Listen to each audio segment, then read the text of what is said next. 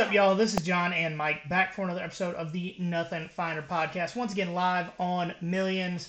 Um, if you were sitting in the live stream with us and heard that craziness that was going on a minute ago, that was some severe technical difficulties, uh, for lack of a better term. Don't know what the hell was going on there. But we do want to remind you that tomorrow is going to be the last day to get the reigning, defending, shirts, hoodies, youth t-shirts, any of that kind of stuff. We are working on some shirts to replace those in the store. So if you want one, you got about 24 hours.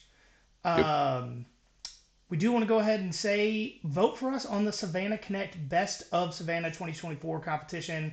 We are up for Best Podcast and Best Instagram. Links are in our social media. You can vote every day, and it'll help us out quite a bit. Spread the word locally so if you want to show some love, do it there. We would greatly appreciate it. Um, but for this episode, we are previewing the national championship game between both of our second favorite teams. That is my Washington Huskies and Mike's Michigan Wolverines. We are going to do some uh, Georgia related stuff towards the end, talking about transfer portal and a little bit of the recap of the uh, hardwood dogs going to see Como's naked at the end. But before we get into all that, how was your week and what are you drinking? Uh, weekend was good. Just uh, watching a lot of NFL stuff like that. Just kind of hanging out uh, for the most part. Uh, if I if I sound nasally and congested, it's because I am. I can't hear out of like either of my ears, so I'll probably just go what like a bunch. so uh, just uh, just bear with me. I'm sure I'm getting like a sinus infection or something like that. Everybody in Savannah's sick right now. Well, I've been this. It's been like this for like a week, but it, like just for whatever reason now, it's just uh, now I can't hear anything. So, uh, yeah. So pretty gross. But uh, how about you? Oh, it was good. Um, I'll be honest. Time's not real. I haven't worked in three weeks. I don't know what day it is. I don't like. I, I don't know. Um, I made some hot sauce this week though, because I grew a bunch of peppers over the summer. Okay. Um, smoked some habaneros, poblanos, and jalapenos, blended that up with a bunch of seasonings, some brown sugar, and some honey. Damn, it's good. Okay. Okay. Like uh like I went out and bought some skirt steak to make carne asada tacos at some point this week, mm-hmm. just to put the hot sauce on. There you go. Uh, like how hot? How hot is it on a scale of like one to ten?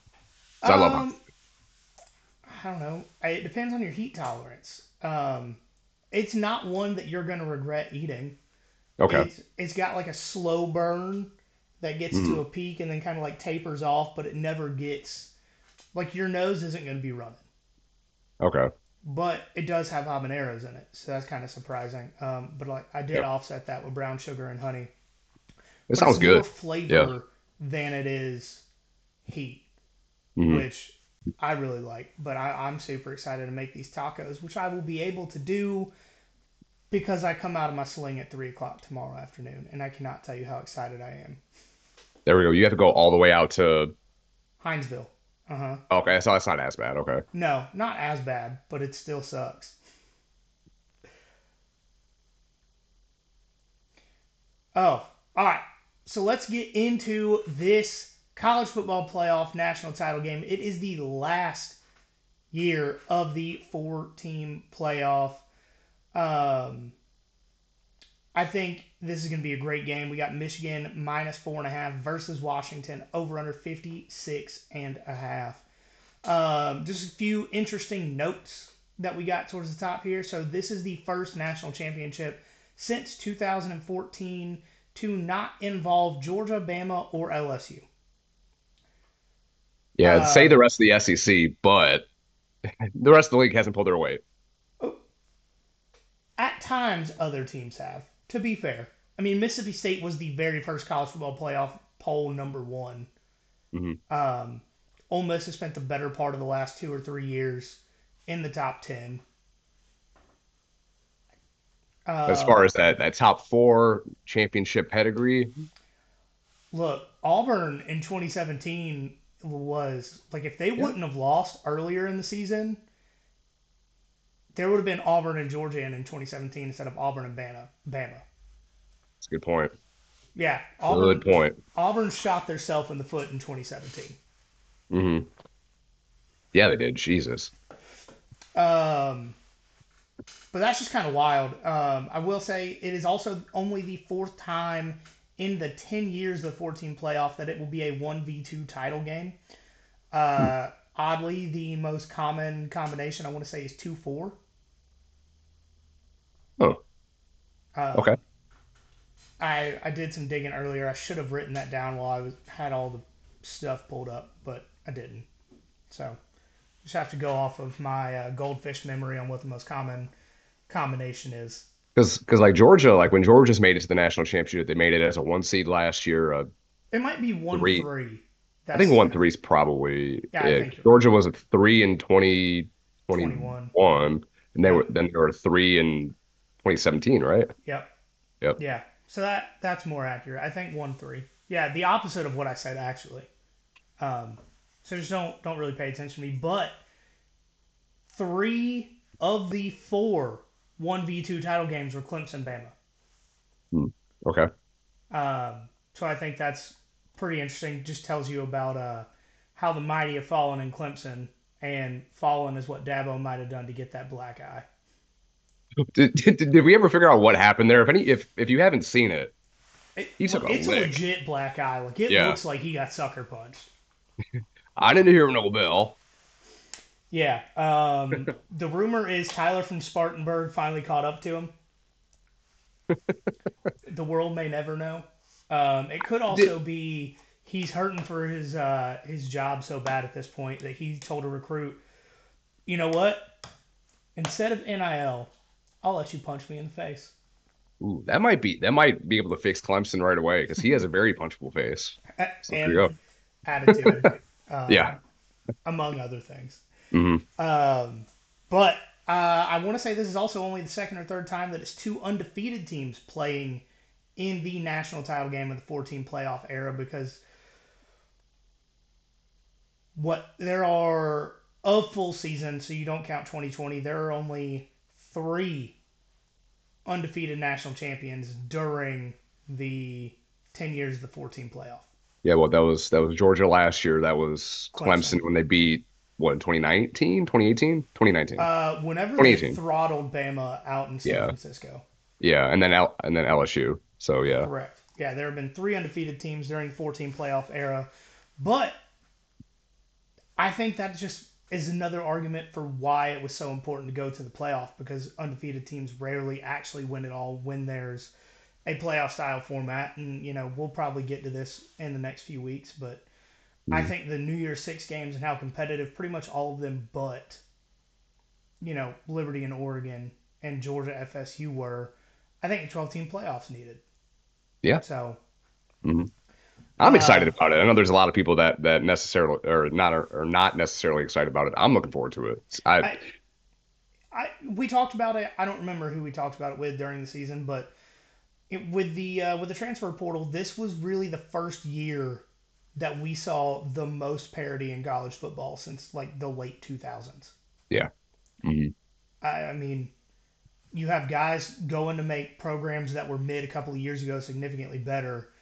I, I think the transfer portal has made college football what we currently enjoy with all the good games. Every week's got a great game in it, and uh, Mhm.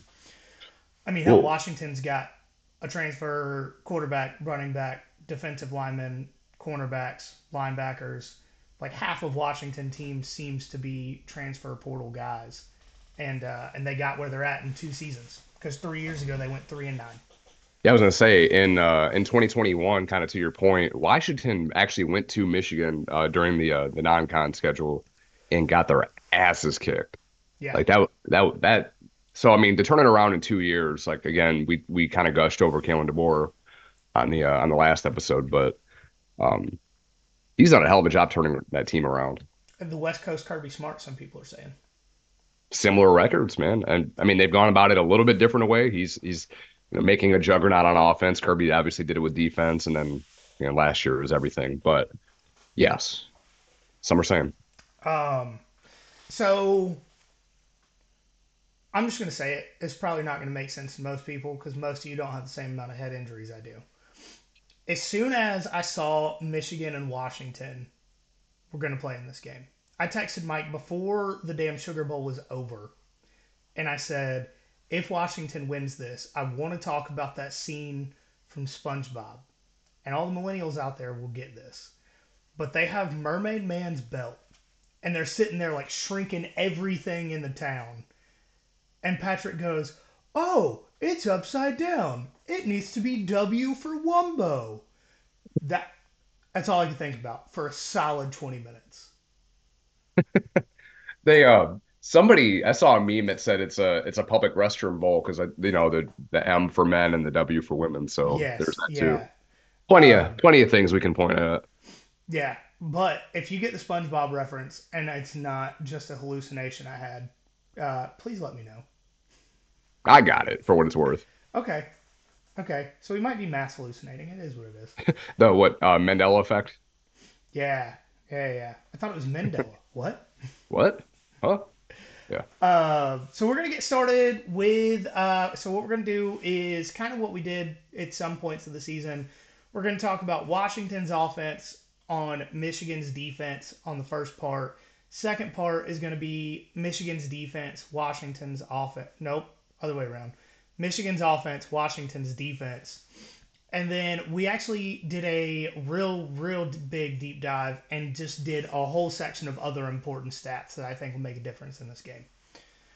Mhm. So, uh, for the uh, Washington offense, Michigan defense, the Huskies have averaged 37.7 points per game this season, 11th in the country. Um, Michigan's defense is first, 10.21 points per game. Um, Penn State was first until the Ole Miss game. You know, just kind of LOL at Penn State there. As Um, always. Washington is 11th in third down conversion percentage. Michigan's defense is 12th. Uh, Washington is ninth in fourth down conversion percentage. Michigan's defense is seventh, only allowing 31% of those conversions. Washington is 98th in rushing yards per game, averaging 125. And um, Michigan's defense is somewhat surprisingly eighth at 93.1 yards per game. Washington first in passing yards per game, not really surprising there, 350. And Michigan is second in passing yards allowed at 150. I think that one of the things I'm looking forward to about this game is it's good on good i- in some aspect, like even Washington's offense on Michigan's defense. Like you have good on good with the Joe Moore award winning offensive line, with top two or three defensive line in the country going at it. But at the same time, you have a secondary that hasn't really been tested all that much with the level of quarterback they played this season. Granted, they're probably the most veteran secondary in the country. Yeah. Very experienced, very good, but you don't know how they're going to do against a team that can stretch the field like Washington, that has three number one guys and a great tight end like Washington. And then you have no idea if Dylan Johnson, uh, he said he's going to play, but we don't know how healthy he's going to be. Um, so I, that's one uh, just on that side of the ball. I'm really excited about that because it's good on good and then proven on unproven. Like there's so many different layers just in that side of the game of we know what to expect. But this is two juggernaut teams of destiny going head to head. How's it actually going to play out? One thing I'll say in uh like you said, good on good, great on great. One thing that I heard somebody else point out, and I didn't think about it until, you know, today really, when I was kind of going back and forth between who I thought would win this game, is that Michigan, again, just to say it again, because it's fun to say, Michigan's beat Ohio State the last three years in a row, right? Yep.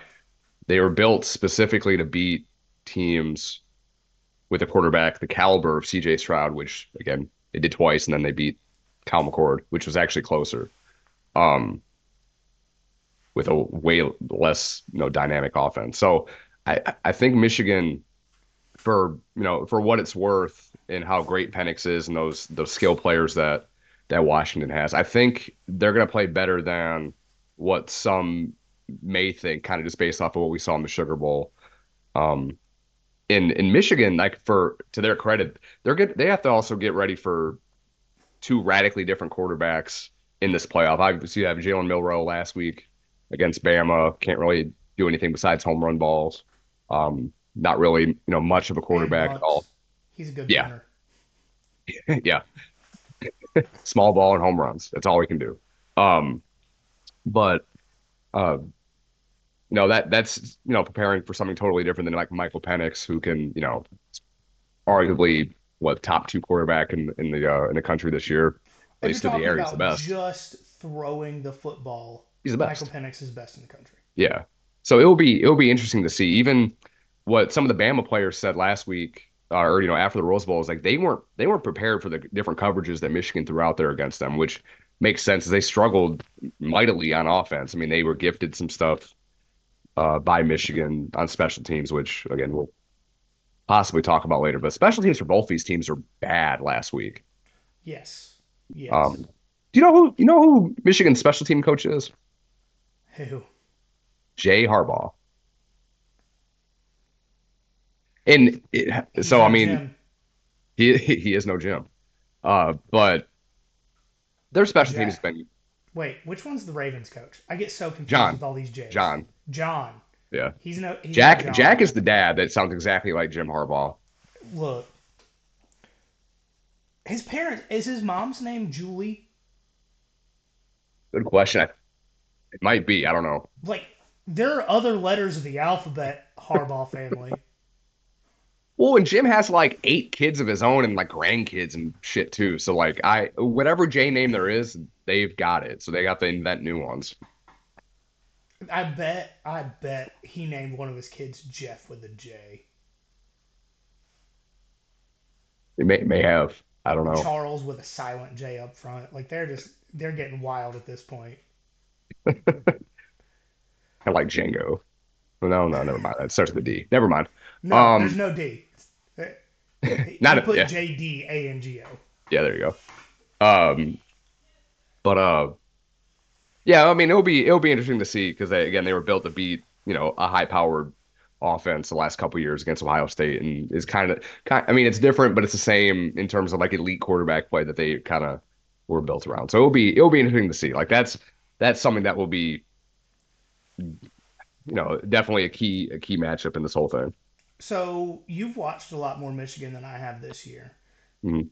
With with really the lack of quarterback talent in the Big Ten, do you think that there it's possible that there's any rust on the secondary for playing guys the caliber of Washington's skill talent? Because I mean, even you know, I watched the Ohio State game, and even late in that game, they were giving up some pretty big passes when the quarterback was, you know, Kyle McCord moving around in the pocket, hitting Mhm. guys downfield. Granted, it, it didn't end up being anything, but it seemed like the secondary wasn't prepared because they really hadn't seen it this year.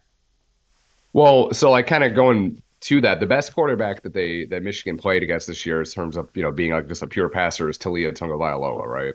hmm Um, and Michigan only won that game 31 to 24. I mean, they Maryland was able to put up some points, and obviously they were able able to do that against uh against Auburn too. But um, so in that game, just kind of going back to that, Taulia had uh 247 yards, which is I mean it's it's, it's okay. I mean it's better than what they had normally given up. I did, he did have a couple picks too, and uh, Washington's kind of prone to that. So I mean, yeah, as far as Russ goes, I mean that was shoot, that was back in what uh Week beginning of November right? or mid-November. Yeah, it was yeah. So six weeks ago or so. Um, yeah, I mean there's probably going to be a little bit of rust and in, but I think same thing with Washington. There's probably going to be nerves there too. So I mean they'll probably cancel each other out. To be honest. Yeah, that that was one thing that I I was you know had a big question about was just because, I mean, as far as their quarterback competition this year goes, it's going to be Michael Penix, obviously at the top as far as just pure arm talent throwing the football. He's I don't even think it's much of an argument that he's best in college football this year. Mhm. And then you have Taulia Tagovailoa, who probably the best pure passer in the Big Ten this year. He he he's the Big Ten's all-time leader in career passing, Yeah, that, which is wild. Blew my fucking mind. But I mean he's, that's it- he's it- one of the true four-year starters they've had that could actually throw the football. Yeah. I mean, granted that yeah, the Big Ten's only been throwing the ball for 15 years, maybe. 20 years. Some Yeah. teams still aren't. Yeah. Iowa. Um, Yep. uh, but yeah, I mean, like you've got, like I said, you got Penix, and then like three or four rungs below him, you have Taulia. And then who's who's next? Would it be would it be Kyle McCord? That would be the third best arm talent they've played this year. And I'm assuming he's five or six rungs below Taulia. Yeah, probably. Yeah. And like that that would be my concern for Michigan's for Michigan's defense. And then on top of that, like you said, you back to back weeks, you've got to prepare for a guy that really can't do much dynamic passing. He doesn't have all three levels of the passing game. Mhm. And then you Well- have the next week you're playing Michael Penix, who can throw a rocket to the sideline behind the line of scrimmage, and then he can throw a rope 60 yards for a touchdown. Mhm. Well, and every and throw in between. and and looking, I mean, I had an offensive line too. Obviously, Washington won the Joe Moore Award and deservingly so at this point. Uh, and then, you know, last week with Michigan, they were playing against an offensive line that was below average. I mean, it's probably one of the worst offensive lines that have, you know, in the 14 playoff era had a center that couldn't snap the damn ball. That's not going Uh, to be the problem this week Michigan fans. He is going to Ohio State as a graduate. because that work it works so well.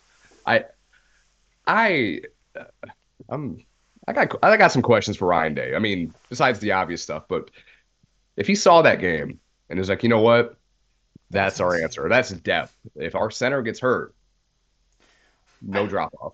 You know, based on how I don't remember his first name, but based on how McLaughlin blocked when he had time to get upright in just that split second, I think he'd be a hell of a guard. I just I don't yeah. think center's really the spot for him. You said his name was McLaughlin, right? Yeah. Like those uh those like those pet commercials trying to get you to donate. Sarah McLachlan doing the song. I, somebody needs to donate to him some snap training. Like we need arms of an angel playing over that tape. Caleb, Caleb, paging you. Um, Oh. Yeah, but I mean, the offensive line is going to be the for what Michigan has to prepare for from Washington is going to be again radically different than what they had last week. I mean, it's a whole the game plan does a 180, so it, Right. it's going to be interesting. So I'm looking forward to it. if you enjoy watching line play like I do, Yeah, this is the game. record this game because you're going to have the best offensive line in the country going against. I think it's a pretty easy argument. Michigan's got one of the best defensive lines in the country, if not the best defensive line in the country this year. You got Mhm. those two teams going head to head.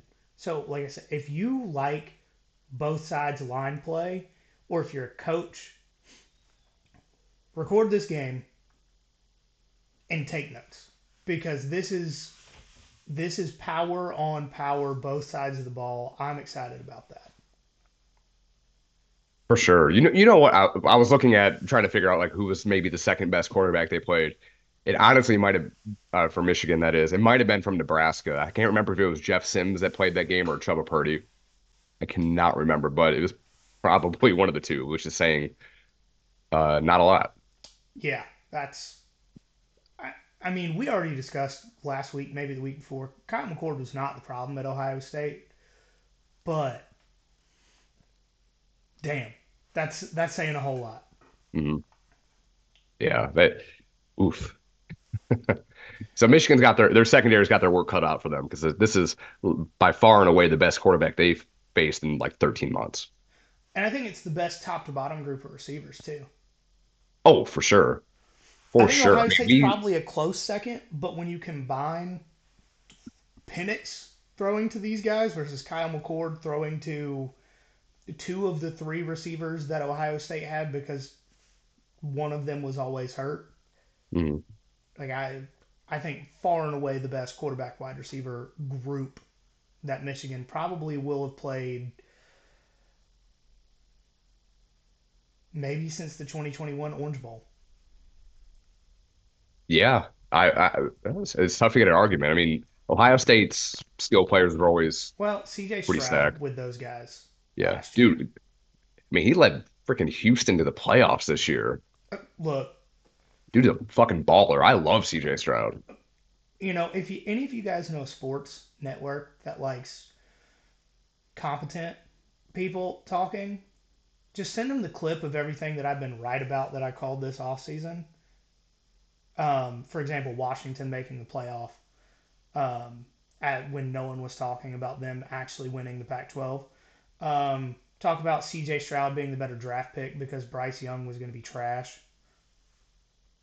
Yeah. I, I, just, just, just, I mean, see, uh, the Panthers are so bad. Their owner threw drinks into the crowd. Like, come on, come on. Come on. Just ignore the Texas Tech take that I had. That didn't happen. That was that was another. Well, you you can be the Stephen A. of the two of us. Just be loud and yell. Shit. Yeah. But you know what? They should play the Orange Bowl at MetLife Stadium. You saw you saw that thing that he said that the the Rose Bowl should be played at SoFi, right? Get the fuck out of here. I- what is that? Oh, we finally found someone that gets paid to be wrong more than the weatherman. It's Stephen A. No kidding. Like I, he's not even trying. I think he I think Mad Dog was on there too, who knows probably w less th about college football than Stephen A does. Yeah. God, that just makes me so ugh. Makes me so irritated. He makes in a month what we make in a year, but he sure does not have a clue. Oh, oh, you're you're being generous. I don't I don't know if I make as much as you then. Shit. Oh, um, so we're gonna move on to Michigan's offense and Washington's defense. I hope I said it right that time. I think so, yeah. Okay, cool, cool, cool. Um, so we've got Washington allowing 23.6 points per game, good for 51st. Michigan, 14th in scoring offense at 36 points per game. Washington is 117th in tackles for loss. Michigan is 53rd. That is Michigan's defense. Forgot to move that around when we were getting this together. My bad. Um, Washington is 120th in passing defense, allowing 267.1 yards per game, while Michigan's coming in at 71st with 218.9 yards per game passing offense. Um, Washington comes in with the 51st ranked rushing defense, allowing 137.1 yards per game. Um, and surprisingly, Michigan's coming in at 61st in rushing offense, averaging 159.5 yards per game. That was a surprise with all the love Blake Corum and that offensive line get. But at the same time, the Big Ten does have good defenses. And they've played Yeah. the better Big Ten defenses this year. So, And and and Blake Corum has not been the same after the knee injury. Like one before you read the rest of those, I think uh, I I read that the last you know two years he like after contact he averaged like 6.1 yards a carry like after contact. This this year it's only been four. So he hasn't been the same back. Donovan Edwards has not been very I good this he's year. been banged up too. Or Yeah. Or they're just not calling the plays that fit his skill set because I, Donovan Edwards is one of the best running backs catching the ball out of the backfield Mhm. in in the country. Yeah. So hopefully hopefully they, they get that squared away or you get shot up with something because they'll need it. Yeah. Anyway, Um, Michigan's offense, 26th in third down conversion, uh, while Washington defense is allowing third downs to be converted 40.1% of the time, good for 78th. Uh, fourth down, Michigan's converting 81% of the time, third in the country, and Washington defense steps up quite a bit on uh, on fourth down, only allowing 41.7% of those tied for 37th. This is the this is the area if if Washington has a hope it is going to be that their defense can step up like they've done when they've needed to this season. Uh, I mean, last week they stepped up when they needed to. They looked good for certain drives, and certain drives it looked like they weren't on the field. And that's kind of how it's been all season. yeah, But exactly. Yeah. No, you're right. on the same on the same like train of thought, Michigan's offense has derailed itself uh, it, a number of times this season. Like they've had drives going, and then just uncharacteristically, JJ McCarthy will throw three wide incompletions, and it'll be a three and out deep in their own end of the field. But Washington, if they're going to win, is going to have to make opportunities out of some of those derailments that Michigan has on the offensive side of the ball because I think I think that Michigan is going to be able to score more easily than Washington.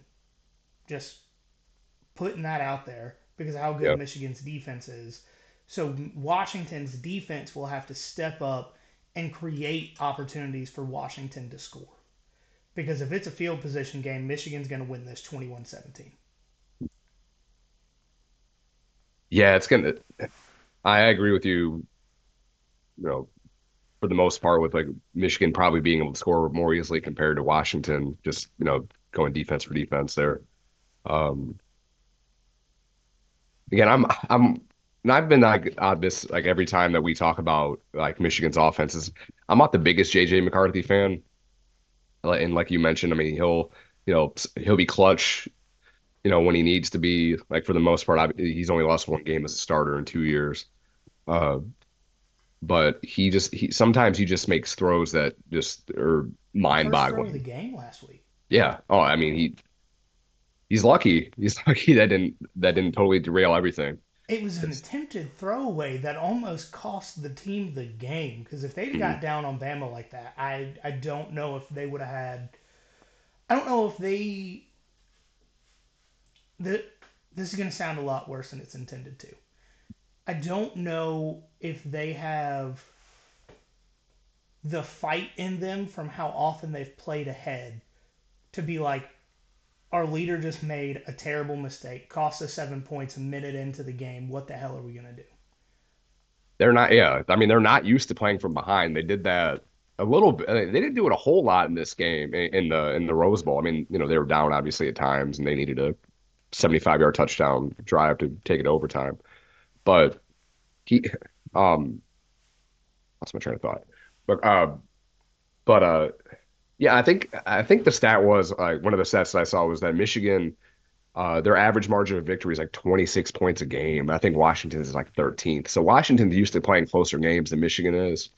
So that would be that would be something to look for as well. But uh, going back to McCarthy, and I, and this is my critique of him, even like last year too, is a lot. Most of the time he doesn't really stay in the pocket all that often. He has to do because he's he's not necessarily tall, but he's not like super short either. I know he's somewhere in that no man's land. But he, a lot of the throws that they end up doing are like these bootlegs where you know, he'll run to the left or to, run to the right, um, and kind of just do it on the run, do it off balance, and that's kind of their success. And just you know, the receiver kind of just running the same way that he's running. Um, I don't know if that I, I'm sure that's the way it's designed, but that it seems like most of their passing offenses like that. They're not very rarely are hitting like these big home runs or anything like that unless the receiver does all this work. Like JJ is not going to beat you deep unless you're Ohio State um, 2022. But besides that, I mean, it's all these bootlegs and things like that. I'm sure Washington realizes that and they'll uh, they'll be as ready as they can be for it.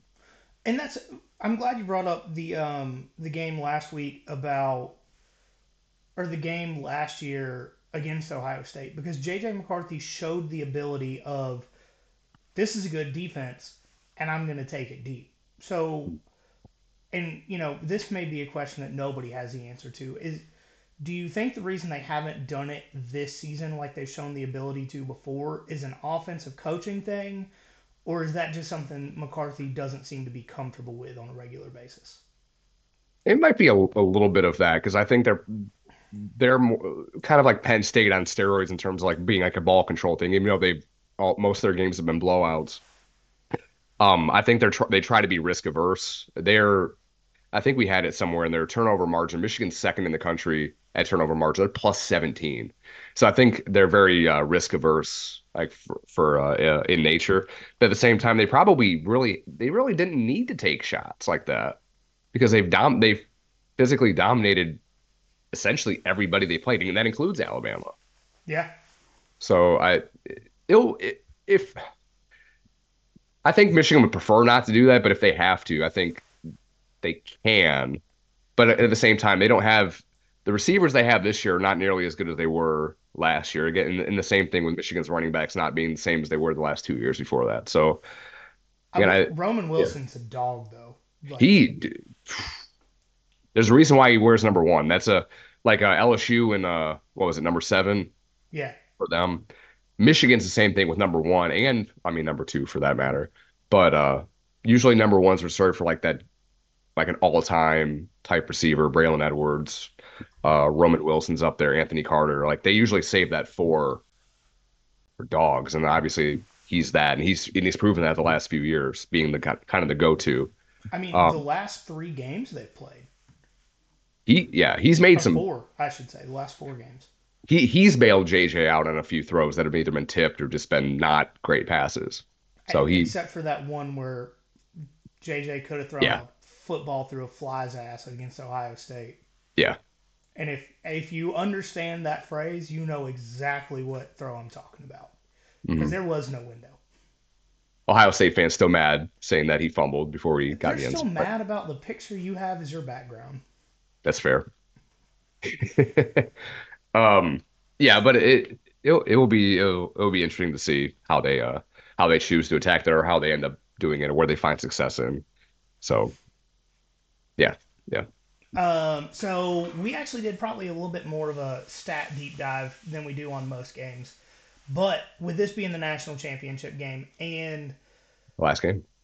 It, it's the last game of the season, but also I, I think it's really going to be one of those because it is good on good, great on great, and then okay on okay. Pretty much every position group up and down the field. I think this is going to come down to the little details. I think this is not going to be one of those games where, you know, it's very obvious that one team has an advantage at A, B, C, and D. It's going to be like, well, they're close here and here and here. So, Washington, 130th in penalty yards per game at 73.85. Michigan is second at 26. I will say Washington very out of character last week in a very important game. Cleaned that up. Had very few penalties, which is uncharacteristic for them. Um, you mentioned it a minute ago. Turnover margin. Michigan second at plus 17. Washington 67th at plus one. If you want to point out a single deciding factor in the game, that one. Yeah. hmm Um, sacks. Uh, Michigan comes in at 19th of 38 on the year, seven of those last week. Um, Yep. Washington is a team that sacks have really come in burst.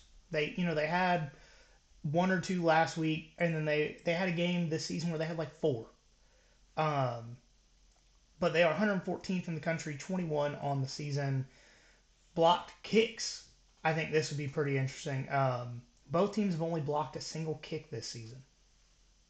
Okay. So if one of those teams can make it two block kicks in the season, another thing that could have a huge impact on the game. Uh, blocked punts. Michigan has one. Washington has zero. Field goal percentage. Michigan's James Turner James Turner is tied for 23rd in the country, going 16 to 19 for 84.2 percent, while Washington's Grady Gross is tied for 37th at 16 of 20 for 80 percent. Grady Gross did miss one last week, So did so did James Turner. um, so neither of these guys have ice in their veins. Understood. Just got cool Mhm. water, not ice. Um, kickoff returns, and this is yardage. Washington is 51st with an average 20.79 yards per return, shorter than a touchback. Um, while Michigan, another surprising Michigan stat here, 126th, average of 14.93 yards per kickoff return. So take the touchback, Michigan. Well, is that do they not count when they when they do take the touchback, or is like that was is that when they actually decide to try to return it? That's just on chosen returns. Okay. And again, I think that's probably more of a well, and no, that, that also takes squib kicks into account. So, like, if he catches the ball at the 30, it is 14.93 yards past 30. Yeah. Hmm. Okay. Um, and punt returns. Both of these teams are very close. Washington coming in at 40th, averaging 10.22 yards per return, and Michigan 44th at 10.06 yards per return. Um, so neither of these game, neither of these teams are really prolific returning punts. or in- kick for that matter. For Michigan's sake, for the love of God, just don't don't try to return a punt, please. You muffed two last week. Yeah, Don't don't, don't do it. don't I can't like, do don't it. even don't even have a guy back there. Yeah. Go for blocks. Go go for blocks. There we go. You don't, yeah, you only have one this year. um, you know, I, we've already kind of hit on this stuff a little bit, but I, I think that this is the most non, or this is the most interesting national championship game without Georgia involved since that the years of the back-to-back battles with Clemson and Bama. I Yeah. mean, what was it? The 2018 title game, um, or 2017? No, 2018. Uh, 2018 season. 2018 season, 2019 is when they played the game where Clemson just blew Alabama out of the water. 2020, okay, you had a Bama team that actually played a tough schedule and was a good team playing an Ohio team, Ohio played like four games. team that played four regular season games. Yeah. Whoop-de-doo. hmm Um, the 2019 one, everybody knew LSU was winning that. No, that wasn't going to be close. Mhm. 2021 Georgia, 2022 Georgia. So I mean, like this, this is the first exciting non-Georgia title game in quite some time. It, we've already said it a bunch, but good on good, great on great, okay on okay. I think these are great matchups all the way down the field. Um, and the perception of these teams from the outside doesn't seem to be as accurate when you look at the numbers. Obviously, Wisconsin or Michigan, Washington, Washington is that passing team, but as far as the defensive side of the ball, the numbers don't actually match what you seem to see on the field. Same thing with Michigan because they're known as a power running team, but their running numbers haven't been as good this year. And, uh, you know, my number two team versus your number two team, I just, man, I think this is going to be, this is not going to be a Georgia TCU matchup. I, I think No, this is no. one possession game through and through. I, I think this is going to be close. I hope it's like the other two playoff games we've had this year and come down to the final play. Give me a reason to stay up late as hell with all these commercial breaks.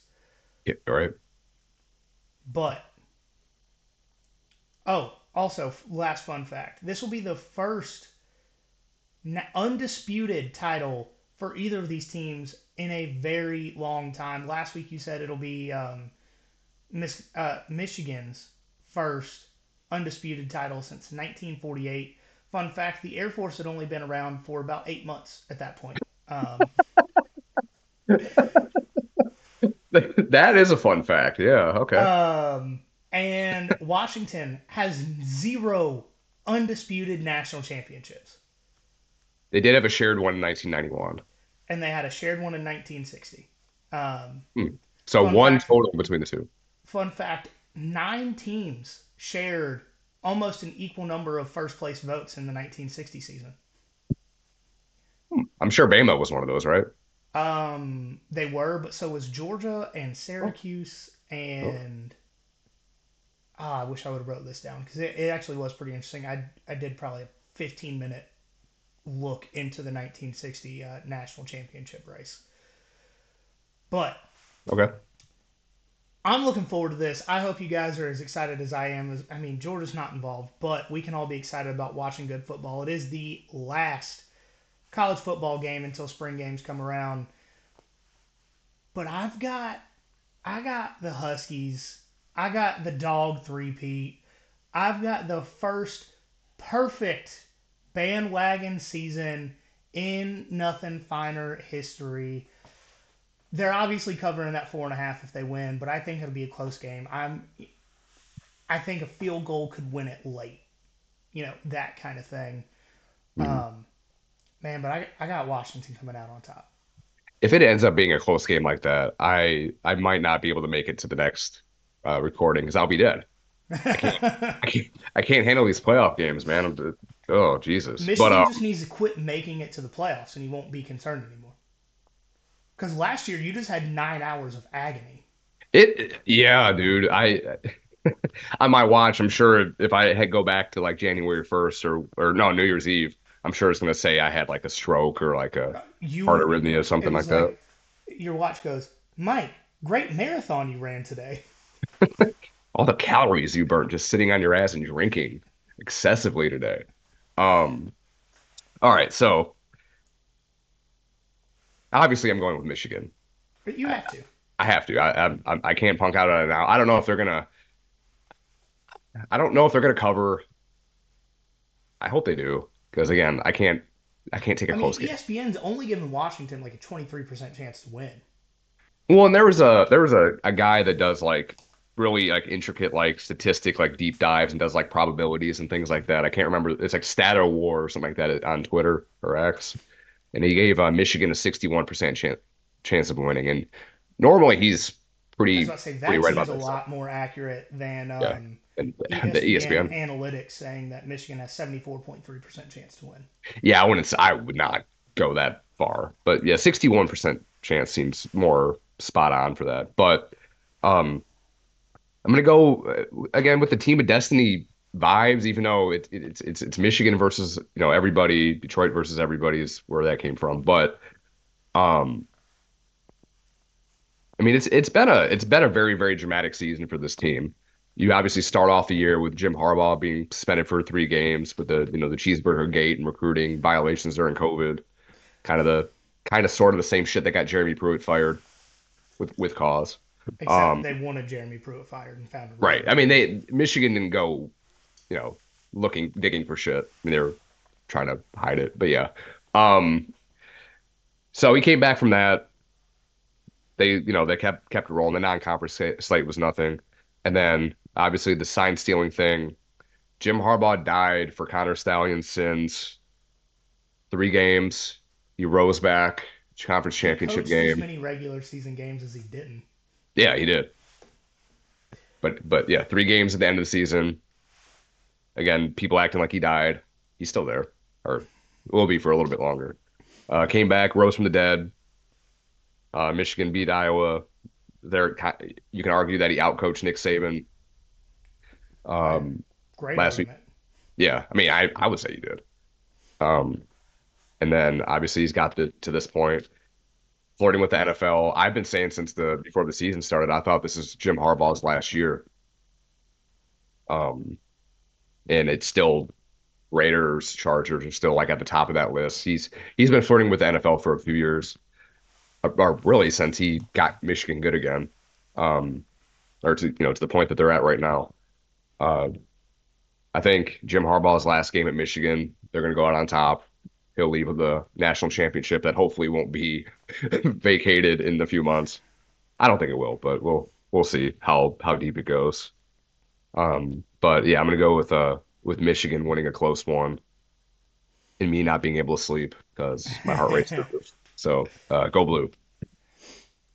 I, I was actually going to ask um, how how that would go if if they had to vacate that title against or in a few months with uh, with the NCAA investigation. I I have no I I have no idea. I don't know.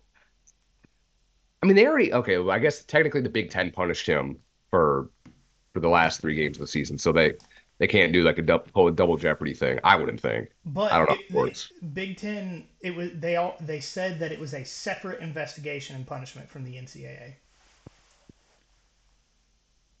Mm. That again, that kind of goes with what I'm saying is like maybe they save face if Michigan, you know, hopefully for my sake, they pull off the Mike three-peat and uh I have my teams win three years in a row. Hopefully, you know, if Jim Harbaugh leaves, then maybe they can just wash their hands of it. You have your national championship, but you lost your coach. It, it I don't know. It cancels out. I don't know. We'll we'll see. It'll be in, interesting to see. I don't know. Um, yeah, no, I, I'm once again I'm looking forward to this game. Um, Yeah. we we Mm. are going to go ahead and move on to a little bit of Georgia talk here. Um, a few Georgia players announced that they were going to run it back next year. We have Chaz Chambliss, uh, Xavier Truss, Tate Ratledge, and our guy Big Nas coming back next year. Oh yeah, that's right. Yeah. Um, I'm I you know for as much shit as I gave Xavier Truss this season, when he had to fill in at right tackle, I think he did a much better job than when he played at left guard this season. And with Mims gone, maybe right tackle is the spot for him. You know, Mm. hoping that he has that spot to fill in. Um, on the left side of the line, the weak side, I just don't I don't think it's a good fit for him. And with Tate coming back, you have that right guard. So really, the only spot open is uh, is center and and right tackle right now. So that that'll be an interesting battle going into the spring. Well, for center, you probably have Wilson with that spot, I would assume, right? Um, yeah, there were two guys that played for uh, for said this season. Micah Morris was getting a lot of second Oh, team yeah. snaps, and then um, I can't remember his first name, but Wilson that we we just talked about. So Mhm. that'll be two two offensive line battles going through the spring, probably the fall the way Kirby does things. So that'll be very interesting, um, especially because that's really the lowest amount of uh, offensive line battles Georgia's had in a few years. Um, but Georgia got a commitment from USC transfer Michael Jackson to the third with one year of eligibility remaining. And uh, something that I think hasn't been talked about enough Dominic Lovett hasn't announced he was going to the NFL yet, and he still has a year of eligibility left.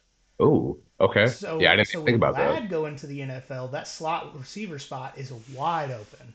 Ooh, okay. Hmm. Uh, Didn't even consider it. So Georgia may have the best wide receiver room in the country going into next season with Carson Beck, who I think it's an easy argument, probably top five quarterback this season. You know, Well, I think he, I think he's entering the season as like this, what, second best Heisman odds? um, yeah, no, he's um, I can't remember who's first, but he's tied with the likes of Jalen Milrow at plus seven fifty. Yeah. You know what blows my mind? I posted this on our Instagram story the other day. Jackson Dart's at plus two thousand. That's a value pick. That that is a value pick. How is he at plus two Huge. thousand? I fucking love Jackson Dart. I love Jackson Dart. I love Jackson Dart so much. And, and with he's he there are first year starters that have better Heisman odds than Jackson Dart. It's disrespectful. I don't understand. I Mhm. really don't. Um, back to Michael Jackson. He had 17 catches for 146 yards in nine games this season. Um, and he had more contested catches than anyone on the 2023 Georgia roster and has the highest per reception percentage of the 2023 USC roster. And that says a lot with the uh, with the talent really on both sides there, USC and Georgia at the receiver position this year. Um, he's returned punts, which will be a big deal since uh, Mekhi Mews is transferred. Anthony Evans is in that spot now, um, but I think he'll probably split time with Michael Jackson and Anthony Evans there.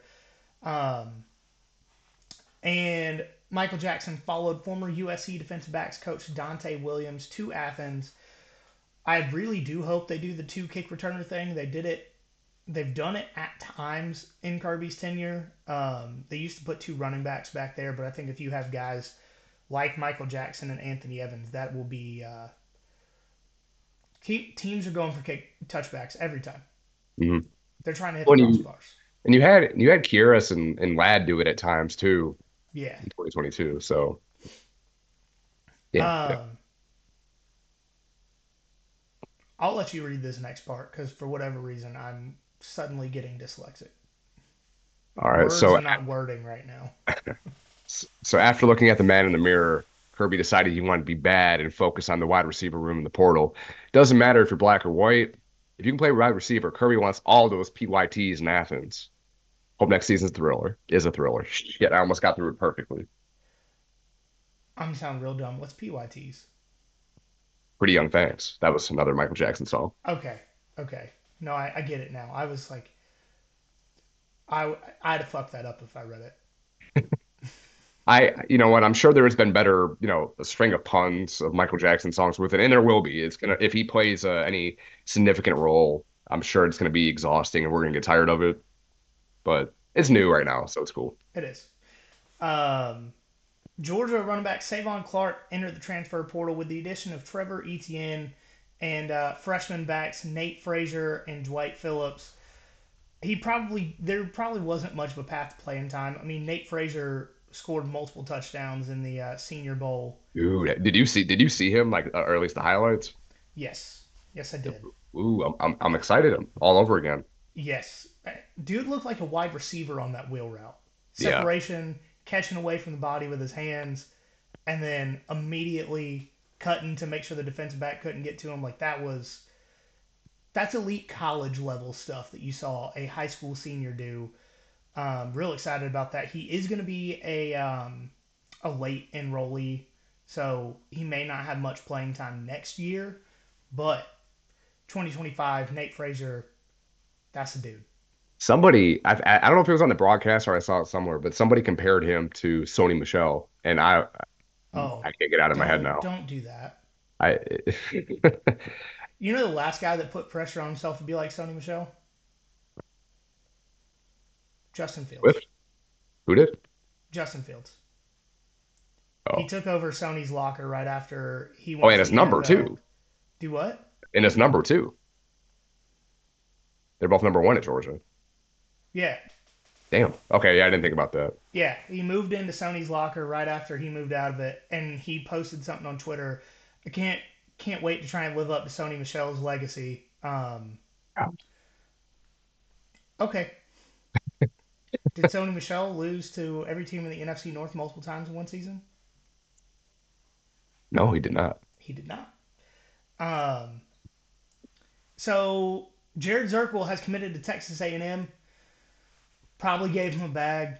Just just being honest there, because Texas A&M isn't known at this point to really put anybody in the NFL. But Mike Elko has put an emphasis on special teams in the past, so probably going to be a starter for them. Hope the best for Jared Zirkel. Um, wide receiver C.J. Smith. Oh, did I say? Oh, yeah, CJ Smith. Yeah, not CJ Allen. CJ Uh, Allen still here. CJ, or is it? Yeah, CJ Smith uh, committed to Purdue, joining Nyland Green, um, and then on the final note, just just a little, we'll put a little bit of hopium in the podcast. Quinshon Judkins entered the portal, um, and Mike tweeted at Grayson Weir to see if he could put in a good word to Quinshon for us. Um, but the rumor is Judkins is allegedly looking for about 1.2 million dollars. Um, so he is an Alabama native. Let's be honest, Auburn's throwing money around more than they did firing Gus Malzahn right now. So probably taking taking over for Tank there. Good luck. Yeah. Good luck. Um, For for what it's worth, he's not crystal balled anywhere yet. But again, assuming because he is an Alabama native, he'll probably go back there and get you know get his bag. Because again, the lifespan of of a running back isn't very long. I mean, going back to Sony Michel, I think he only played five years in the NFL. He won two Super Bowls, but I mean, it's short, and especially with as much awareness he has, I don't I don't blame him. what's Michigan's NIL look like? It's not. It, it's okay, but it's not not like that. They're not going to pay. He I say because with Blake Corum leaving this year, Hmm. there's a spot. I, I won't say it's a zero percent chance, but It's low. um, Michigan uh, academics and Ole Miss academics, It's fair. It's fair. same thing, or not the same thing. So That is Oh. fair, but I want to say I watched one of those like where they highlight student athletes, and I want to say he had like over a three five GPA. oh, did he? Oh, okay. So may, So- maybe, and I'm sure there's like president's exemptions and shit like this. I know Georgia does. I mean, Georgia's like way better academically than Ole Miss is as well, and the, occasionally Georgia has issues getting guys in academically, but yeah, I don't. NIL isn't necessarily what's going to bring guys in. And maybe, you know, if they get end up getting Jim, Jim Harbaugh to stay or whatever, maybe they up that just like uh, uh, Lane was able to convince Ole Miss to do the same thing. I don't know. And I think if That's they win a title, it'll probably drastically increase. Yeah. And well, and I'll I'll go to this too. So I don't know. We we'll talk about, a little bit about college basketball here in a minute. But Michigan lost uh, Hunter Dickinson uh, to the portal last year. He ended up going to Kansas. He was like borderline, you know, All American. I think he was an All American, freshman All American. Uh, he was the best player on Michigan's basketball team for uh, for three years. Lost him to Kansas because they didn't have the NIL support that Kansas did. So But football and basketball are different animals in that aspect. Even even Yeah. when you're talking about you know Big Ten and Northern schools. So- Um, so let's move on to basketball. So the Dogs got their first SEC win of the season. They were not favored in this game. They were underdogs coming in. And Georgia, the hardwood dogs, got to see Como's naked, beating the Tigers 75 68. Um, we both turned the game on when Georgia was up 17 with about five minutes left in the first half. Um, Georgia finished the first half only up two on Missouri, and Missouri actually had the chance to tie or take the lead with the last possession of the half. Um, personally, for me, I turned the game on and saw Georgia take three shots with none of them hit the rim. Michigan got the rebound and immediately scored and got a foul, and I turned it off. Um, just gonna be honest, and if that's the way the basketball season goes, there's gonna be no firsthand account of the games from me, um, because I'm way too superstitious. You know, just being honest. And I was the same way too. So uh, I, I actually tweeted at Georgia basketball telling them that we, well, they at the time I told them that you stop watching it so they can start playing better, but I turned it off as well. So um, credit us for the uh, for the win in Como. Selfless, you know, some would say. hmm I shit, I would. Um, I did see a game live in person, and they won. It Mhm. was against, um, hell, I don't know, not a good team. Like Alabama A and M or something like No, it that. was it was like the third or fourth game of the season, sort Oh, of the W. was it West? No, it doesn't matter. They I, they yeah, they won. um, but Russel Tchewa had a double double, 18 points, 11 rebounds, almost got into a fight with a Missouri player um, during that Mizzou run at the end of the first half.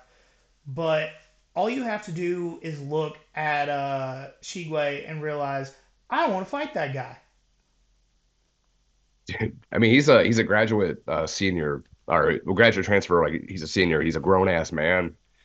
He's big. He's huge. Yeah. Like, if you just hear us say he's huge and then watch a game and don't look at names on jerseys, you'll be like, oh, that's Tchewa. Yeah, that's him. Yeah. like, everybody else is lanky as hell and tall, and and Mhm. he's still, like, his chin is everybody else's head, and he you can tell he goes to the gym frequently. Yeah.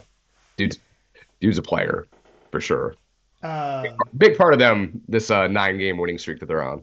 Yes, his his rebounding on the offensive side of the court is one of the my favorite things that I've seen when I watched him this season. Because under Crean, they just didn't believe in offensive rebounds. Um, they said once we shoot it, we're just running to the other end of the court. Not how you play basketball. I don't understand why the offensive rebound is lost art in today's game, both college and professionally. Drives me insane. But he's that guy. Jordan had four players in double figures. Um, and we, you know, we talked about it before, but Georgia's basketball offense is statistically one of the worst points per game in the division or in Division One basketball. Oh, good lord! Um, but they are 11 and three on the season, one and 0 in SEC play, and their nine-game winning streak is the most since 2010, 2011, and it's the seventh longest streak in D1 and the longest winning streak in Mike White's career, including his time at Florida where he made multiple tournaments. Um, and just a cherry on top while we're talking shit about Florida, Kentucky beat Florida by two in Gainesville. Um, so you could say the Cats drained the swamp on January 6th. I didn't write that part. That was Mike. I should have let him say it. You're muted. I don't have a fixation of January 6th. No. um, you could also say that based on those last two bullets, Mike White won the breakup. Yeah. Yeah, he did. Just just throwing that out there. Mm. Um, but that's going to do it for us tonight, guys. I do want to reiterate we are taking down the reigning defending merch tomorrow. So if you want one of those, get it while you can. We are putting some shirts up. We've already been in contact with the designers over at Millions trying to get something going. Um, but if you want to see where that comes out, follow our social media at at nothin.finer.pod on Instagram, at finerpod on Twitter. Look us up on Facebook and YouTube. Um, if you want to do us a favor, vote for Connect Savannah's Best of Savannah for podcast and Instagram. Um, if you want to do us another favor because you love us, rate and review the show five stars. Send us a screenshot. We will send you a sticker. But as always, remember there is nothing finer in the land than a drunk, obnoxious Georgia fan. Third and a mile. Duggan from the two will throw it all the way across the field. It's picked up by Bullardy. Bullard got it again. And Bennett to throw, lobs it to the right corner. There's McConkey. He got on his donkey and made a sliding catch in the right corner. Touchdown.